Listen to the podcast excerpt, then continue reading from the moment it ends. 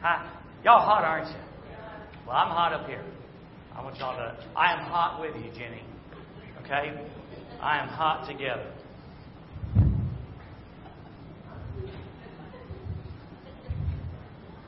Those of us from the 70s, remember if you're hot, you're hot. If you're not, you're not.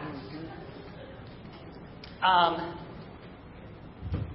I, Diane just told me, said, there's no special music.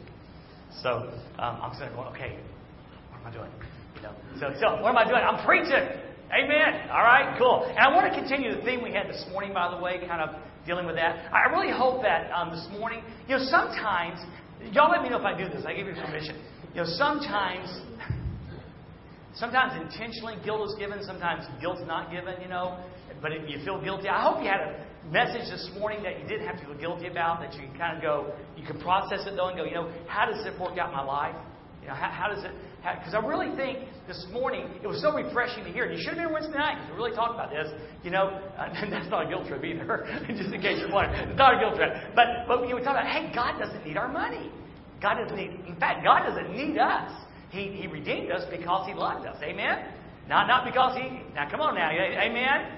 Right, I, so he didn't redeem us because he had to. He just he just loved us, and it was so refreshing to know that you know I don't have to give because the church is going to fall apart or the kingdom's going to fall apart, or if I don't preach well enough, the, the kingdom, you know, the, the whole world's going to fall apart. No, no. See, God's purpose is going to be accomplished in spite of us sometimes, in spite of us, and so it's really refreshing to know that. But that migration of hope thing was huge, guys.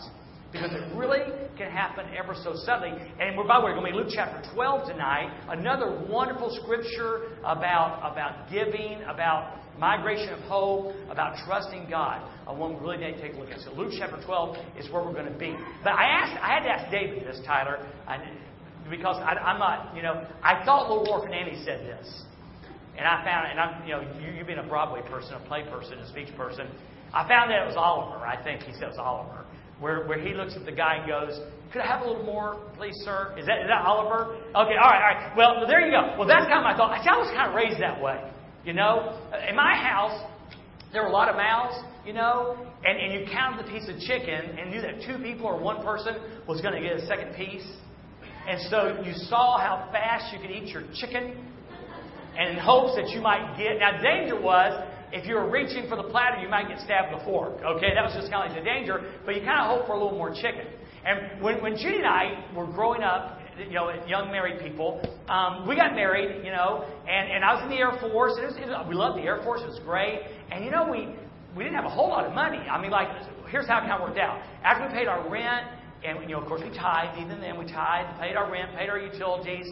I think we had a car payment to make in those times, at those days.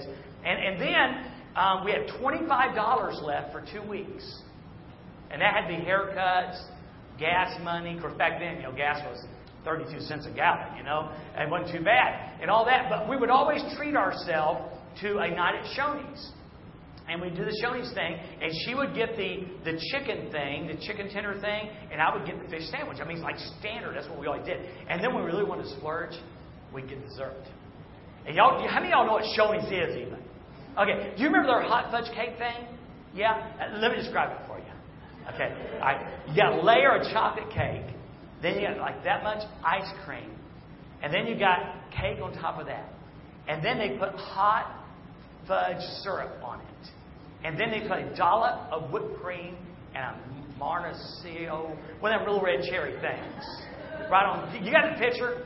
Well, you know, again, because I was raised in of environment with he who asks gets the last piece of chicken, I'd always tell the waitress, I'd say, ma'am, can you just oozle goozle a little more of that chocolate on there?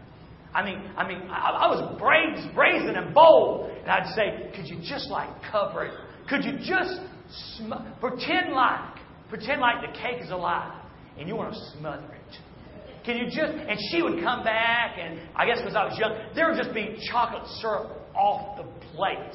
And, you know, I just, and then that, that it didn't stop there. I, I guess I never, you know, I was always kind of like immature, like kind of in that area, you know, in the food area. And so we used to go to the barn, Jeremy, you know, and, and you, know, you know, I wanted a lot of french fries, okay? I, I just want a lot of french fries. So again, I got to know the waitresses, you know. So I would tell the waitresses, that, um, hey, could I have a boatload of French fries? And it usually worked. I mean, I, she'd come back and, you know, Judy have like 20 French fries and I'd have like 40, you know? It's really, really cool. And so I, I probably should have done that, but I didn't, Jeremy, the truth is. So anyway, so, so one day, um, I asked the lady for kind of a boatload of French fries, you know? And so I get the ticket, and she didn't quite understand me correctly. She said, Can I have a bloat load of French B L O A T load of French fries. And so I, I got my extra French fries, and I guess supposedly maybe that night I was bloated. But the bottom line is whether it's chocolate syrup or whether it's French fries, if God blesses you with a little more or you ask for a little more, what do you do with that little more? What do you do with the extras that might be in your life? And that's kind of what I want to talk about tonight. So in Luke chapter 12, it's just an incredible story that we have tonight. It talks about the focus of Jesus, and it gives one of those incredible parables. Let's read it together. The Bible says this. Then one from the crowd said to him, Now, now understand that Jesus has been teaching, and he's got a group of people here, okay? Now, this is kind of cool because, you know, he's been talking about something, all right? And then this guy comes up with something that is not like at all connected. Okay? Not at all. It's kind of like, remember when Jesus was on the Mount Transfiguration? All right, Peter, James, and John were with him, and, and they all fell asleep. And when they woke up, Jesus was transfigured, he's all glowing and stuff. And Peter didn't know what to say, so he bursts out and goes, Let's build tents for everybody. You know, if you're in those moments you just didn't know what to say and something just fell out of your mouth, yeah, yeah, come on. I know I, you, y'all heard me do it. I mean, bleh, you know, it's how it comes, you know. Well, well, you know, it's kind of like that. This guy really wasn't following the message. It's kind of like, you know, Jesus taught on something, and he says, Are there any questions, you know? And, um, and he asked a question, nothing to do with Jesus was teaching. So, so the, the one from the crowd says this Teacher, tell my brother to divide the inheritance with me. Now, back in those days, he probably was not the older brother, okay? Because the older brother would be the one dividing. Okay? He was probably the one that got what was left. Okay? So, if I remember the story right, the older of the siblings, the older son, would get twice. So, really, if there are two sons, it's divided into threes. Okay? And, and the older son would get two thirds, and the younger son would get one third. Well, apparently, the older guy had just kept everything. Okay? Now, you have to ask yourself this question what motivated this man to ask this question? You know, was it a moral issue? You know, some of us, and, I, in a lot of areas I'm this way, I'm just flat black and white.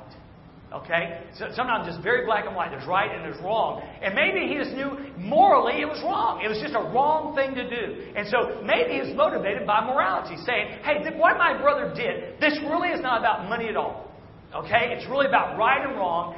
And this man, my brother, has done something that's morally wrong. Would you fix it? Okay? Now, it also could have been a financial problem. Perhaps he needed that third. Perhaps, you know, he was in a financial strait, and without that third, he was going to be financially strapped. So maybe he is asking Jesus this question and said, Look, it's not a moral issue with me. The bottom line is I need money. You know, I, my parents have died, my father died, my, my son, my, my brother's got the money, he won't give it to me. I need the money financially. Okay? Or maybe, third option, is it's a greed thing. I think this is it because of the story that Jesus tells. Okay? So, so maybe he had enough money to live on, but he knew what was rightfully his.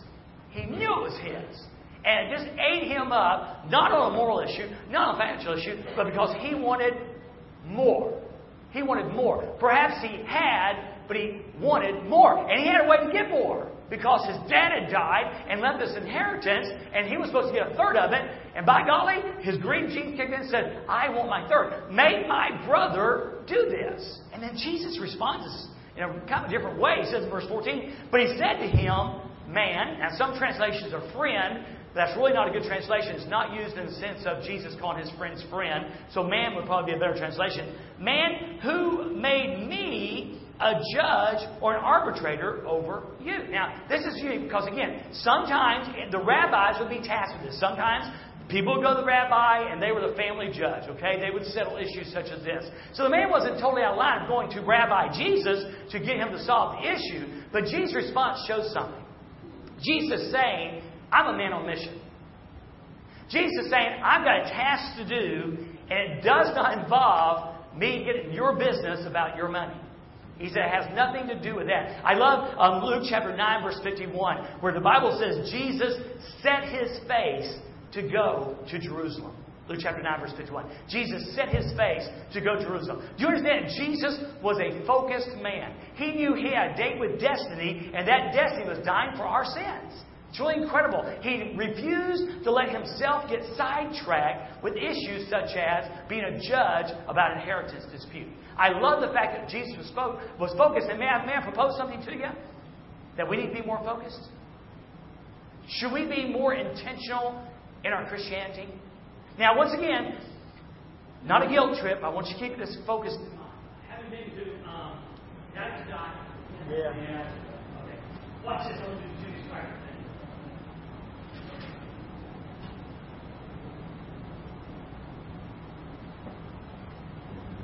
All right, they turn me, turn me on nuts. Get hot. You want to turn to Pastor Richard. All right, so, so where was I? God's focus. Thank you very much. Oh, how appropriate is that? God's back, back, lost my focus. Wouldn't it be incredible that if we were a more focused people, that, that in this world we live in, it's so easy, you know, in, in Africa, in Africa, in Niger and Mali, and particularly those two, those people that are believers, they are dead focused. I mean, they are just regular focused on being a believer. Because they realize the cost of what Christ did for them and also the cost of the Christianity.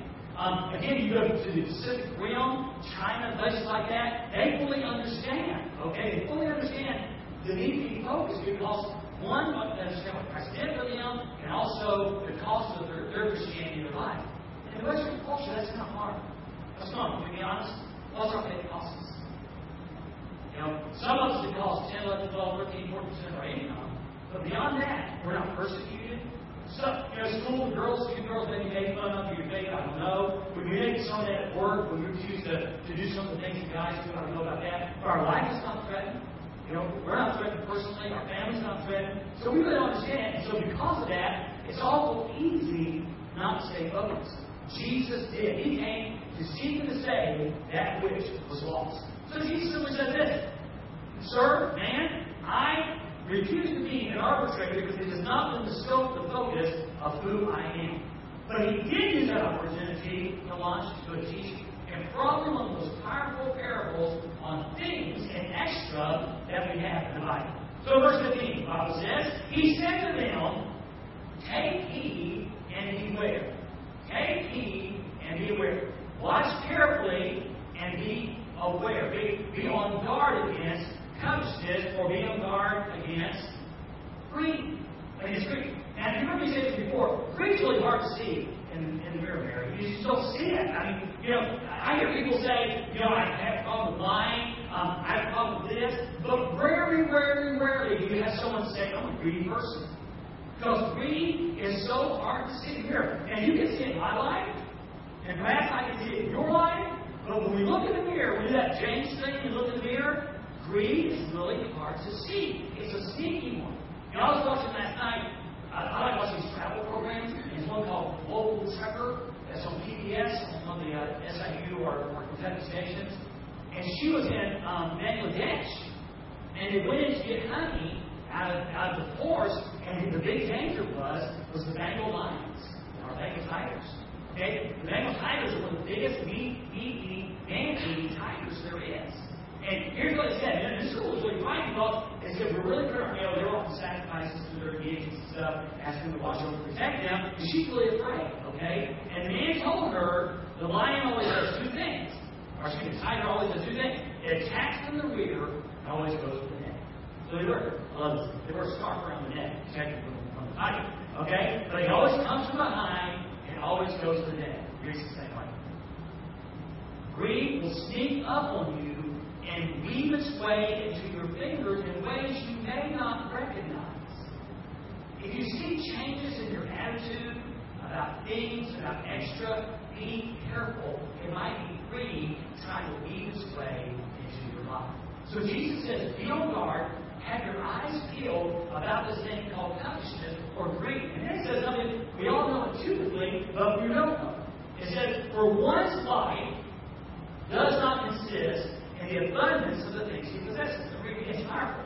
For one's life does not consist in the abundance of the things he possesses. Now that is so counter to American culture. Come on now, let's just be honest. We, each one of us, we, we understand that society said that we wear labels, and those labels somehow, it doesn't, but society lays labels to define who you are. Again, the car thing. You know, some of us want to drive a certain label of car because it indicates prestige. Come on, really. A Chevrolet is no better than a Lexus. And they both are very, can be very nice vehicles and get the job done. But the common man might drive a Chevrolet, and a more wealthy man might wear a Lexus. And we want that label. Um, well, this doesn't have a label on it. But I know when I came, before I came to Door Steel, I didn't know about shirt labels. I, I guess I just figured it out. But when I came to Door Steel, kind of everybody wears little pony things. I said, hey, that's cool. So I went to yard sales.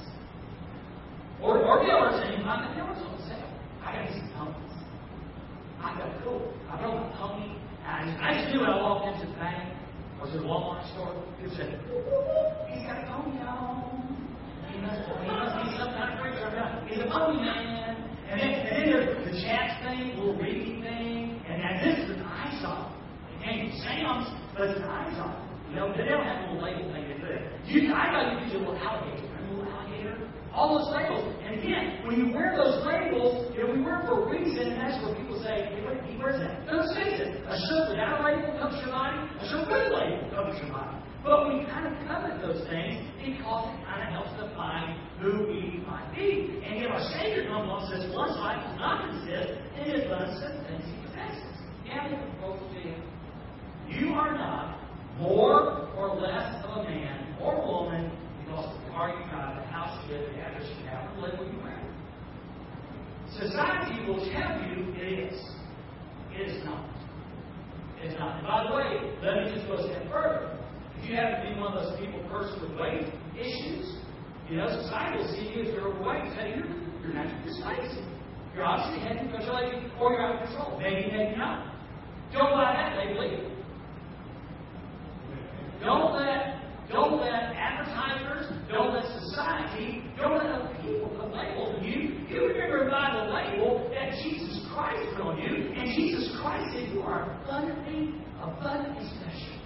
When you're tall, short, rich, or poor, black, or white, or doesn't matter, you're so special that Jesus Christ, the Son of God, died. That's the label you need to wear. Amen? In fact, the Bible says you're a saint. If you want to say, I'm a saint. I'm a don't want to say that? Say it wrong. I'm a saint. And you are. And you are. Not because what you did, though, but because of the blood of Jesus Christ. You know, advertisers spend all this time saying, now watch, they got TV commercials. You'll be more happy if you buy this product. You'll be more comfortable if you buy this product. You'll be more fulfilled if you buy this product. You know who's doing really well right now? Subaru. Subaru. Subaru's about love. Subaru's love. And if you have Subaru, your family's happier and your life is more fulfilled because you go places where other vehicles cannot go. So boldly go where no man is gone. Now you have a Subaru. Okay? So, so different labels say, but Jesus comes along and says, whoa, whoa, whoa, whoa. Your life does not consist in that. Your life does not. Hey, the quality of your life does not. Oh, really? I mean, I, yeah, I guess you know I like to be more comfortable. If my air works, I'm more comfortable. But really, my life is not deeper better and richer because of the things that come. Amen. It's not. But the advertisers spend billions and billions of dollars convincing us that it's so. You'll have more respect. People look at you in a special way if you buy a certain body have a certain Jesus says it's just result. Your life does not uh, does not consist of abundance of the things that she says. Now, he the opportunity now to go to a parable. Then he spoke a parable to them, saying, The ground of a certain rich man yielded plenty. So here we have a successful businessman. We have a man who is rich He has to be a farmer. Okay? The ground that he had rented or owned, okay, produced a huge bumper crops, crop. And he who was rich got richer. And then we would call this success. No, how does America judge success? By the size of your bank account. How, you know, how does America judge success? Again, the car you drive, the house you have, the title you have, the, the prestige you have in the community, how well your name is known among certain samples, that is how the world judges success. So this is a success story in the world's eyes. Here's a man who had done well and all of a sudden done more well. I was going to say good, but that would not be good English. Know, Jeff Beck is not here, but it would not be good English. Right? So, so again, so he had done, he was good and went beyond that to better. All right? So now he faces the problem. What does he do with this success? It's a problem that all of us face. All of us face this. Okay? He says himself, thought himself, what shall I do since I have no room to store my crops? Now, again, as a successful businessman, he, he says, he asks a good question. I need a business plan. I need a plan to determine what I'm going to do with this extra that I have. And again, you would say that's commendable. You would say, well, that's, that's a very wise thing. Now, he has this, he has this abundance now, and so he is thinking, how should I handle this? He wants the plan. America Honest Planners, and it plans a great thing. All right? So we had that going on. All right? So he says, verse 18, 19. So he said, I will do. He reached decision. He decided. Good leaders are decisive. Okay? I will do this. What he says.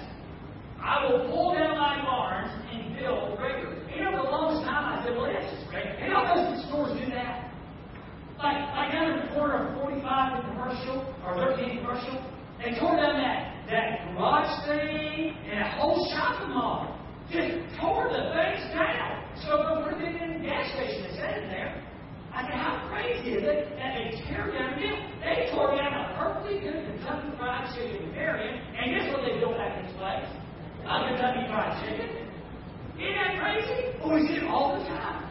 But I was of crazy. But, wait a minute. Maybe in the story. He says, Here's I got all these crops. Now, now what? See, I, I am now an expert farmer. Because Friday a week ago, I went out and rode the combine with Chris Evans. And we combined so many people. It didn't stop there. First of all, then we went to lunch to the farm place and had lunch. We talked tractors. I'm an expert. Then I went with, with Danny Evans, and I rode him in the baler thing that makes square bales. And then he let me drive the tractor. You are looking at a tractor driving. I know about farming. I know about farming. They want to get that hay built up and put it in the truck in the barn because wet hay is not a good thing. Nor is wet wheat. Okay? They gave that wheat do is AM or AMD or a place over down they actually make flour with it. Some of the bread you're going to eat, I don't not uh, buy.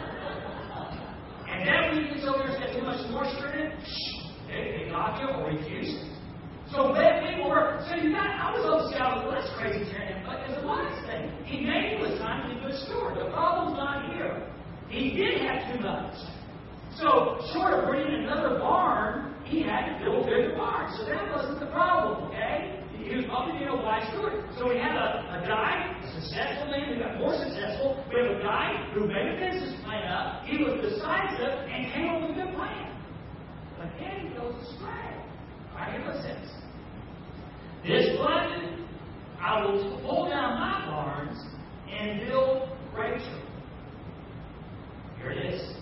And there I will store all my crops.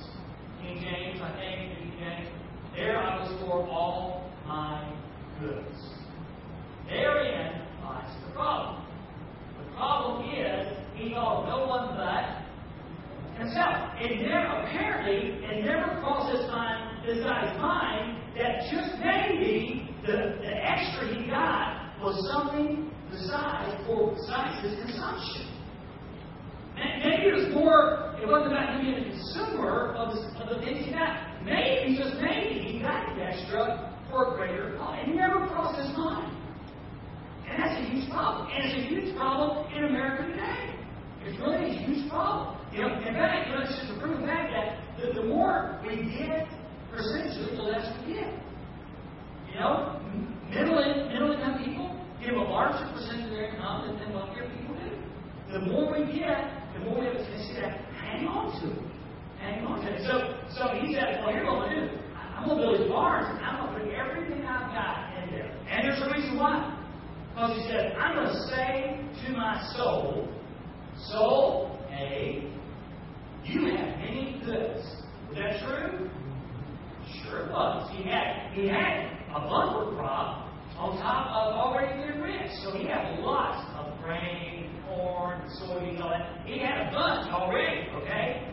And then he said this, laid up for many years. I'm not going to mess up again.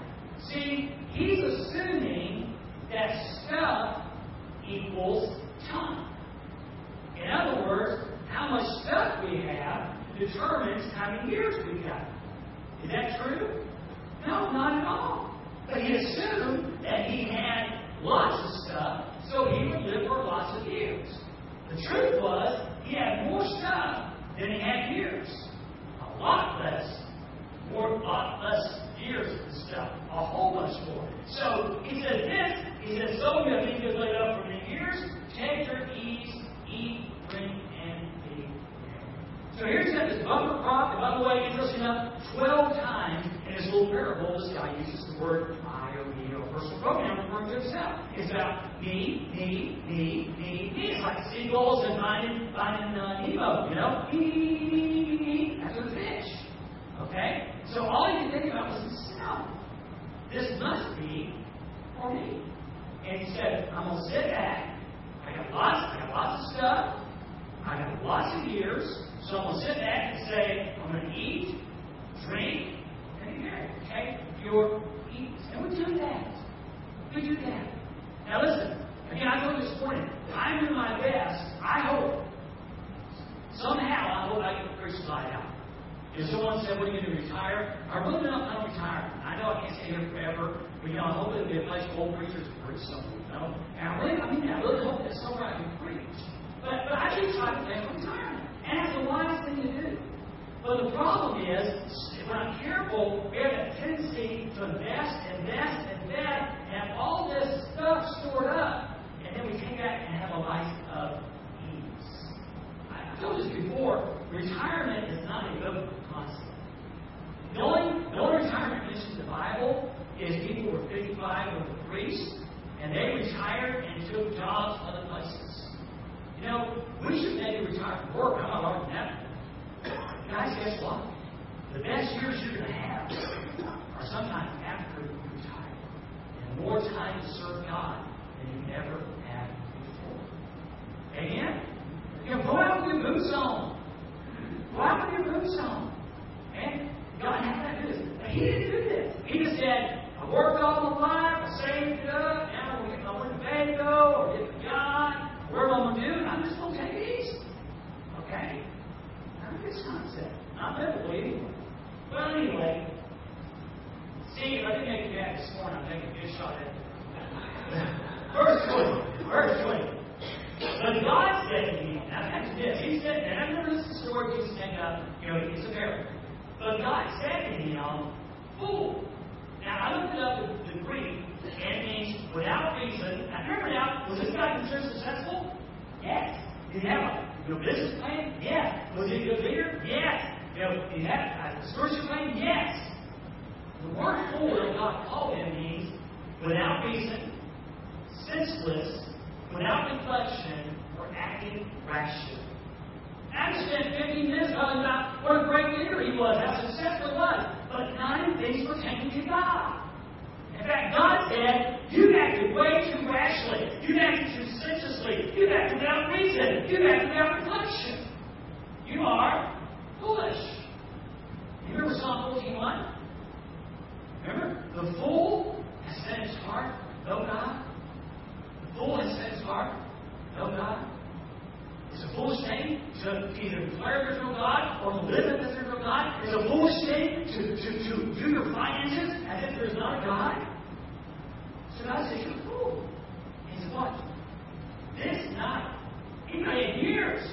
This night, he thought it was an old man. This night, your soul will be required of. We don't know how many got You. We don't. We don't. This is read scripture. Psalm, um, well, let's go to James first. James, this is James 14, 13 to 17. James 4, 13 to 17. Come now, you say, today or tomorrow, we will travel to such and such a city. We'll study here, there, and do this you don't even know what tomorrow will bring. What your life will be. For you are like smoke that appears for a while, and then vanishes. Instead, you should say, if the Lord wills, we will do this or that. But as it is, you boast in your word this morning, arrogance. All such boasting is evil. evil. So it is a sin for the person who knows to do what is good and does not do it. Moses wrote in Psalm 90, verse 12, So teach us to number our days, that we may gain a heart. Lord, teach us to value each day, understanding it's a gift from you. God said, Your days are up. You're full. This night your soul is open party. Then he asks this question. Then, here we go. So this is the quiz. Then whose will those things which you have provided? Who is going to own all the wheat, all the grain, all the soybean that you now has sitting from the bigger barns for? And the answer is someone else. Someone else. Not you. If you work hard all your life and think about me, me, me, me, me, me, me, and your mass, and your mass, and your mass, someone is going to get that stuff, but it won't be you. And you know what's going to hurt you the worst? Uncle Sam. He's going to get his chunk. And bless God, you can leave to your grandkid, that's pretty cool, or your great grands, that's pretty cool. You'd be amazed how much this stuff people don't pay on. Because that's not the thing. Government solutions. Who's with me? Someone else. And then he finishes it all with this.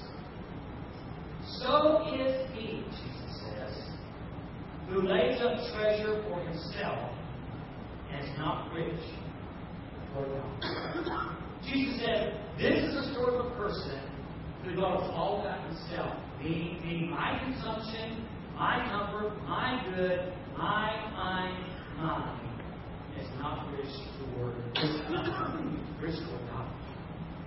I'm not sure I can name all of that in about one minute. I can tell you this. It involves helping others. That's all of that. I really honestly the only explanation I can have, there are two explanations why I think Dorsville has financial success.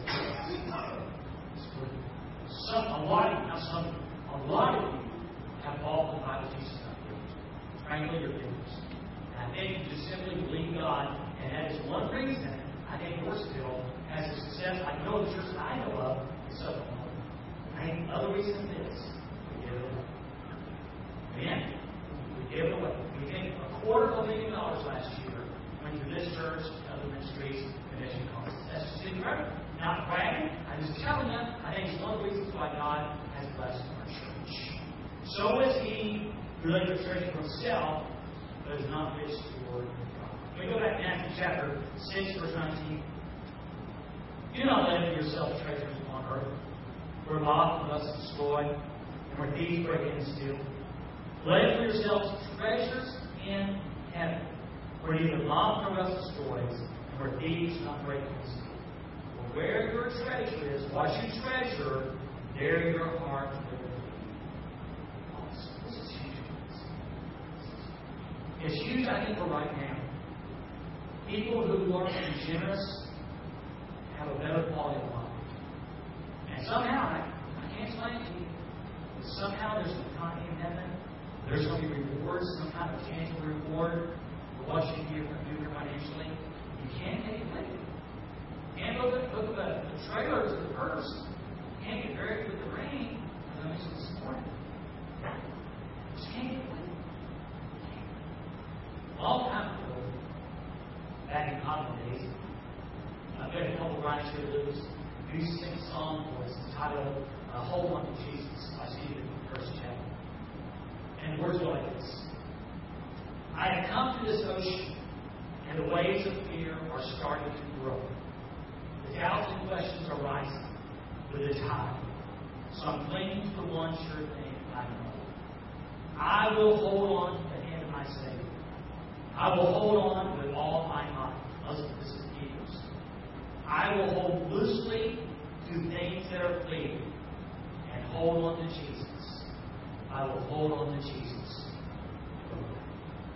Hold loosely the things that are fleeting and hold on to Jesus. Hold on to Jesus. Let's stop this.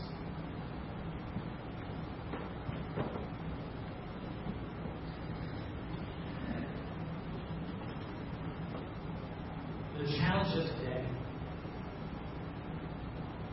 has been to be aware of the migration of our hope.